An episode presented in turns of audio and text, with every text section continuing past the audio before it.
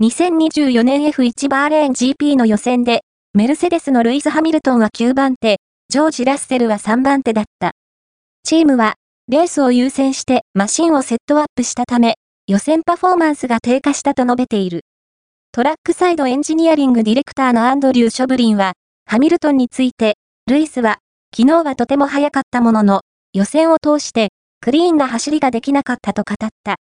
ハミルトンは、ラッセルとは異なるセットアップを施し、自分のセットアップでは、予選ペースが思っていた以上に低下したと述べている。投稿、ハミルトン、3番手ラッセルとは異なるセットアップ、決勝を優先、予選ペースが大幅に犠牲に、メルセデス F1 第1戦は、オートスポートウェブに最初に表示されました。